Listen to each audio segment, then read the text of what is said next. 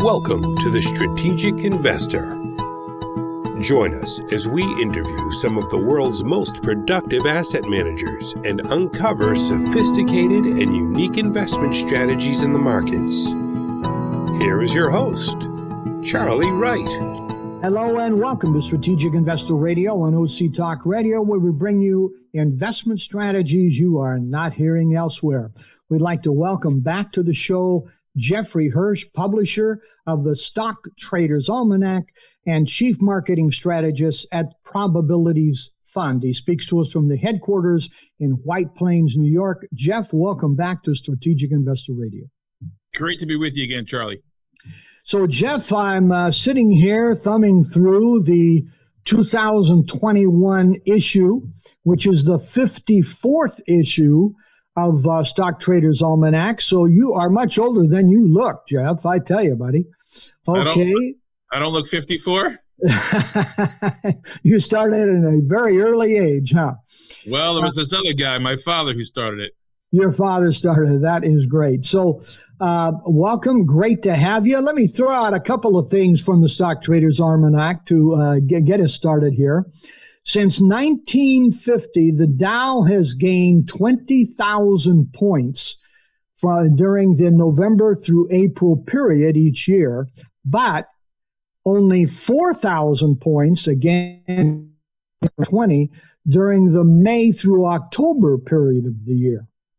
Number two, the January barometer uh, is an accurate rate of over 80 7% of the time over the last 70 years.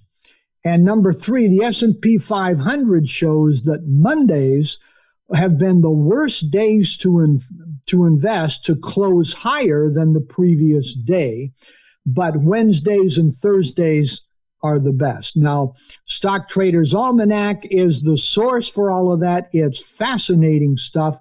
So let's start with a brief background of yours and especially of the Stock Traders Almanac here.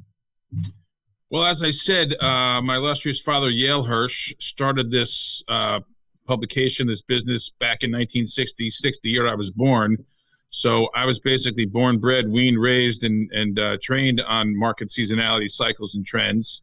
Uh, I took it over from him in about 2000, 2001. I had been working with him since 1990 and um, you know he's 97 now. Uh, I see him weekly at the nursing home, but uh, we've stood on his shoulders and and built some new things uh, on top of his work. And I had the privilege of learning how to do this research by hand with an adding machine and graph paper, and then brought it into Excel for DOS back in '92, and then Windows 3.1, and now my partner Chris Mistal, director of research, has uh, has some software built for us so we can go in there and query it and come up with new things. So um, that we have a newsletter at stocktradersalmanac.com. We pick stocks using seasonals, fundamentals, technicals. We have sector rotation strategy, and um, of course, we send out alerts for that best and worst six months switching strategy that you alluded to, uh, using a little MACD timing on there to get in and out at better times. Okay, you know, Jeff, uh, if anybody would like to quickly pass uh, a couple to three or four hours. All you'd have to do is pick this Stock Traders Almanac up and start thumbing through it. It is fascinating stuff. So, what do you find that um, you, you you're able to see here that people not familiar with it are not able to see? Well, I mean, I would advise not to try to read the whole thing in one clip. Uh, each page question about that information. You know, you could if depending upon the time of year you get it, you could start right in the current year, look at what's going on this week, what's going on this month, looking at say the, the March Almanac, for example, and the the uh, middle of the month, the triple witching of end of end of Q1 is coming up. Week after triple witching is is pretty difficult, but starting you know currently where we are on the calendar. I mean that's how the book was built, so that you can follow the market schedule along with your own. And then I advise people to go look at the you know the table of contents, familiarize yourself with what's in it this is the post election year edition. We've got particular pages geared towards the post election year, which uh, historically has been a weak year for the market, but has improved somewhat the past couple of decades. And with a new Democrat in the White House, uh, as well as a Democratically controlled Congress, uh, we've had some pretty good returns the last four times. I know it's only four, a small amount, but um, you know that's some of the things you look at, and then you know you get into the uh, intro so you can see how to work the book. And I also advise people to jump to the back. Uh, there's some of the things about how to invest, you know, with uh, Gerald Loeb's Ruling Reasons and Battle for Investment Survival and, and that sort of stuff back on page, you know, 192 and 191. I'm sure one of the questions that you often ask, and when I talk about these kinds of things with clients, they they almost always bring it up, is headline news runs much of the market these days, especially on a daily basis. Not yes. nearly as much, obviously, weekly and certainly monthly, but on a daily basis. So, how do you reconcile uh, you know, investing in early March or or in uh, October or something, with the fact that uh, it's headline news driven, and, and yet you're looking back 80 years or some period of time, and how, how do those two things reconcile here? Well, first off, we don't just look back 80 years. We look at several different time frames. We look back 80 years, 30 years, 31 years, 21 years. We're always looking at the most recent, like 20, 21 year time frame to keep things in check sometimes shorter time frames depending upon the, the pattern. But I would contend that the market isn't just run by headlines. Yes, intraday, daily it does, but uh, the almanac is built on the belief and, and the and the, the proof that you know people behave uh, repeatedly in the same fashion with their money. So you have whether it's the intraday patterns, despite high frequency trading and algorithms, people you know tend to like close or secure positions or square positions around 2 2.30 after lunch rallies to the close you got different days of the week people coming in to the beginning of the week if there's um, problems that they'll, they'll sell and then you've got the monthly patterns people paying their bills and one of the things that we discovered using the, the monthly cash flows is that mid-month spike when the payroll deductions go into 401ks and IRAs and money managers got to put that money to work. So I would contend uh, behavioral finance is at play as much as headlines. Great point. Really appreciate that. I, I uh, ha- have not cut that from the book here. So, uh, what would you uh, say to someone who believes that uh, they, they they just don't buy into the whole idea of seasonality and patterns and and, the like? invest in with another method and we'd be happy to have all the skeptics we can because that keeps people from front running it and lets the patterns play out. Seasonality exists. Everyone talks about it. Everyone sees what happens. I mean we live in the northern hemisphere mostly and we revolve around you know uh, the different circadian rhythms and how people behave. You can see volume drying up in the summer if you don't believe it then you know there's other there's other investing methods that work too you know we subscribe to this and it works for us and and also not just to use those seasonal patterns in a vacuum, to overlay that with news. I mean, we're always looking at the monetary policy and current trends in the economy, as well as fundamentals, technicals, and of course, market internals, you know, new highs and new lows, advanced declines. So we're not just purely seasonal, but that's our foundation. So, Jeff, uh, what would you say, looking at the past 10 years as mm-hmm. opposed to the, the, the previous years, what uh, what could you say today that you couldn't have said or wouldn't have said ten years ago? I'm not sure. Ten years is a long enough period of time. It's not necessarily statistically significant. Um, I'm not sure a whole lot's changed. Uh, you know, we've seen a little bit stronger uh, behavior in, in, in, the pre-election years. I mean, in, in the post-election years like this year. January's become a little bit weaker. Um, we watch, we've seen that January break materialize a bit more, but in a news neutral environment, people are still behaving, um, you know, with the seasonal behaviors that they have with summer vacations and holiday buying and paying bills monthly. So there's been a few things, but other than, you know, COVID and black swan events, you know, it's, been persistent and I'm kind of, you know, humbled by it. So let's talk for a minute about FANG stocks. They have been the darlings uh, really since about 2013. And uh, they have accounted for such a significant portion of the S&P 500's performance. And I've seen lots of charts showing that the the rest of the 490 plus S&P 500 participants have done very little really mm-hmm. uh, in the last few years, and FANG stocks have just gone crazy. Would uh, your book have picked up on that, or are, are they just plain market focused? We have some sector uh, work in there. So the the sector seasonality is on tech stocks. You know, we've we've benefited from some of that as well as you know our our seasonal switching strategy. We use the QQQs. We use the Nasdaq as well. So we're getting a lot of that FANG juice in the market when we are in the best months. And the Nasdaq has a, a a best eight months from November through June. So that's in the book. There's a page about you know the best eight months for Nasdaq. I think it's page 56 if you're if you got your book handy. Yeah. Uh, memory serves. Wait a second. No, it's it's 60.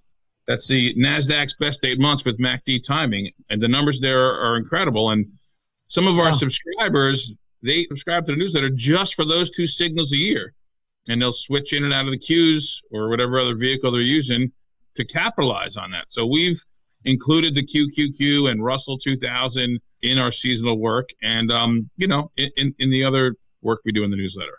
It's also part of the probabilities fund.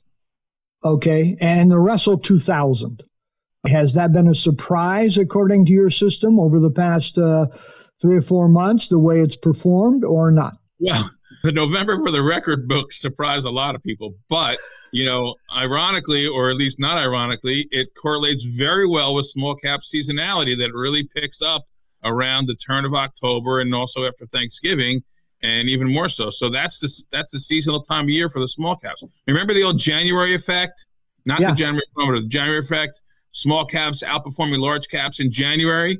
Well, that's rolled back a little bit, and most of that is is in the last two weeks of December, and it really you know begins uh, in earnest right after you know Halloween and, and in November. So surprised by the magnitude, sure, but by the outperformance in general over the market, not not so much. Okay, how about growth versus value? You know, the value diehards have just been saying it's coming back, it's coming back. Uh, do you guys get into that level of stuff? Uh, yeah, we do. Uh, I mean, I'm a growth guy by you know by makeup, by uh, by nature. But you know, when we when we do our stock screens, we're looking for growth stocks September, October, when when that fourth quarter, you know, that Q4 market magic kicks in, and then we look for some value during the weaker, worst six months, May through October. So when we run our stock screens, we look for value and growth combined. So we're looking for companies that have low PEs relative to the market, low price to sales ratios, as well as accelerating growth in revenue and earnings Plus, they're off the radar, not followed followed by so many Wall Street analysts, as well as a technically sound picture when, when we get into the stocks. Yeah, you know, I've heard for a long time about how Russell 2000 is not followed as much by the analysts. Uh, it's interesting that more analysts haven't picked up on that and increased and that. Really, They've been saying that forever. And it's really not a small cap index anymore. I mean, it's kind of more yeah. mid cap. Yeah, yeah but it it's still a great, a great vehicle to trade. Tell us a little about the Probabilities Fund. We had Joe Childrey, who uh, uh, is heading the fund, and uh, together with you, and uh, started it uh, years ago. We had him on here several years ago. Uh, talk to us about the Probabilities Fund. Well, Probabilities Fund was inspired by the Almanac. A bunch of years ago, Joe was going on a trip. He was a broker, a branch manager at AG Edwards, and he went to Africa, and he forgot his reading material and picked his old trusty Almanac up off the conference room table and brought it with him on a trip and read it pretty religiously for the next 14 days and came back and, and you know was inspired to create the system. Now, Probabilities Fund, we, you know, we've we've uh, developed a strategy a little bit more over the past several years since since we've joined forces with him. But we trade the ETFs based upon the Dow, S&P, and Nasdaq, the you know the diamond spiders and cubes as I call them, using leverage based upon our calendar strategies, that the monthly cash flows that you see in the back of the book on page 146 and 7 as well as on the top of the almanac pages those those um you know the personality of each month really is kind of what drives our strategy our leverage and our and our and our bias. And um it's a great alternative investment for people to include in their you know uh, portfolio allocations Okay, and, and it must be a, a significant challenge. I remember Joe telling us the story, and again, this was probably five years ago, that uh, whenever Congress has a special session, that is one of the worst possible days for the stock market. Well, Congress Congress is important. Uh, they haven't done a whole lot in the past bunch of years, as far as I'm concerned. Maybe we'll get some infrastructure uh, bills this year, legislation. But Uh, we've actually found that the whole congressional effect uh, has waned. I mean, I guess if you were going to, your previous question about what's changed over the past 10 years, we're seeing that, you know, when Congress in session, not really impacting the market as much as it used to back in, back in the old days. So, you know, I, I think people's behavior uh, with their money, uh, you know, on a regular basis, like the 401k, payroll deductions, and going on vacations and squaring uh, positions at the end of the week, those kinds of things seem to impact the market a little bit more than Congress does these days uh, in the short term. Yeah. Uh, did you have you seen much of an impact of the uh, COVID pandemic in people's um, investment behavior? Investment behavior, uh, yes, but I've seen it impact seasonality. I mean, people have have uh, have had a lot less to do except sit there and watch the market. So it's been a little bit more volatile. Some things like the whole GameStop Robinhood thing, which I I think is pretty much old school stock manipulation, and they'll probably yeah. get a little comeuppance on that from my vantage point. It did knock seasonality off its off its track from about you know March through August as we were you know fighting lockdowns and and economic pressures as well as uh, the big bounce back you know after the sell off there in March. And then about you know September, we got back on track with seasonals, and we had a very typical week. You know, end of third quarter. September is one of the the worst month the market. We had another correction there at the end of October, very seasonally typical. Luckily, or, or nicely on the charts, technically that October low is a little bit higher than the um, September low. I see a nice trend line support there. We could go deep into some technicals. I happen to be a little bit of a chartist at some level. But um, yeah, COVID basically turned, you know, trumped, no pun intended, seasonality for uh, about six months or so. So, uh, Jeff, uh, let's go back to uh, Stock Traders Almanac. For, for those who would like to know more, where can they go? Pretty simple, stocktradersalmanac.com. You can probably type it into Google and it'll get you there. That's the place to go. Amazon sells the books, but you can get them from us as well. Okay. And uh, for Probabilities Fund, what does one do? Probabilitiesfund.com. It's all right there. And uh, I can tell you that with the newsletter subscription, people get a free copy of the Almanac every year. So it's quite a deal. Yeah, it is. Okay. So uh, tell us, uh, what keeps you awake at night? Uh, we, we, ask each of our guests that question here, Jeff. Um, what is it besides your son here? You would tell us. and his computer games here. I don't know. Just market seasonality, thinking about what I got to do the next day. Um, you know, we have a, a system. I've learned one of the things that used to keep me up at night was you know emotional concerns about the market. I think that's one of the most important things people need to to um, you know get a handle on is their emotions and go go against their human instincts and sell their losers fast, to let their let their winners ride, and stick to your systems and your stops and your buy limits and try to be robotic about it and not you know get too emotional. I mean, if you like a stock because of some products or something you've read you know, use use Gerald Loeb's, you know, Battle for Investment Survival, the checklist, and have a ruling reason and stick to it. You know, so checking emotions at the door is, is the hardest part of investing and trading. Yeah, you know, uh, people have been telling me that for years, and at first I thought, ah, they're, they're not right. I'm not an emotional guy, but the older I get and the longer I'm in it, I realize that is not the case. Uh, I've learned a few uh, emotional lessons myself in the market as well. Yeah. Uh, so, uh, Jeff, how about some final words for our listeners here? Some some, some sage advice here. Well, let's just talk about this year. I mean, we had uh, down January, which uh, you know every single down January since 1950 has been followed by a 10% correction, a bear market, a newer continuing bear market, or a flat year. Nasdaq 100, the NDX, almost had a t- just about a 10% correction already. Right, right. So that's something to consider. But you know, we've stood on Yale's shoulders and combined his Santa Claus rally, which he invented back in 72, along with the January barometer and the first five days early warning indicator. We call it the January indicator trifecta. So we had two out of three, which is encouraging. If it was three for three, that's really encouraging. When it's three for three, you get the year like a, a 27 out of the last 31 years were, were up. And then here we are in March. You know, watch out for the end of the third quarter. There's some selling pressures there as well as the week after triple witching. And I would suspect some weakness over the worst six months, May through October, flat to weak, with some corrections. But I think we're going to close out the year, you know, towards our best and base case scenarios, maybe about 4,200, 4,300 S&P, give or take a little bit. Would you factor in the stimulus? It looks like it's coming any day. I think some of it's already factored in.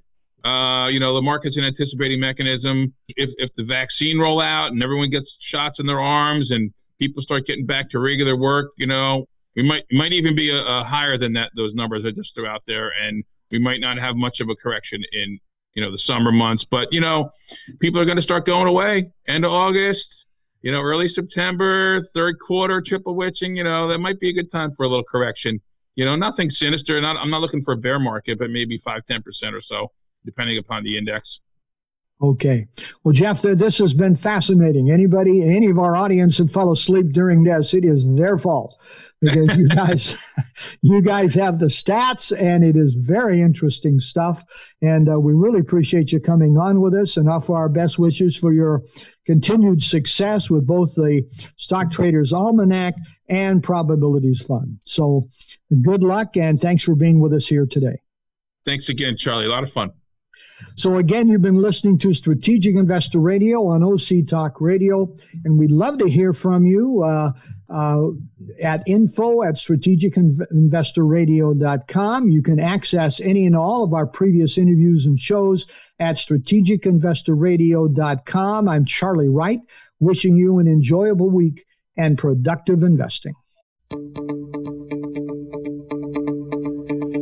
Strategic Investor Radio is a production of OC Talk Radio and is provided for educational purposes only. Content of this program and the views of the guests should not be considered as recommendations by OC Talk Radio or investment advice from the host Charlie Wright or any other entity attached to this production. Investors should always consult qualified financial, investment, tax, or legal professionals prior to investing.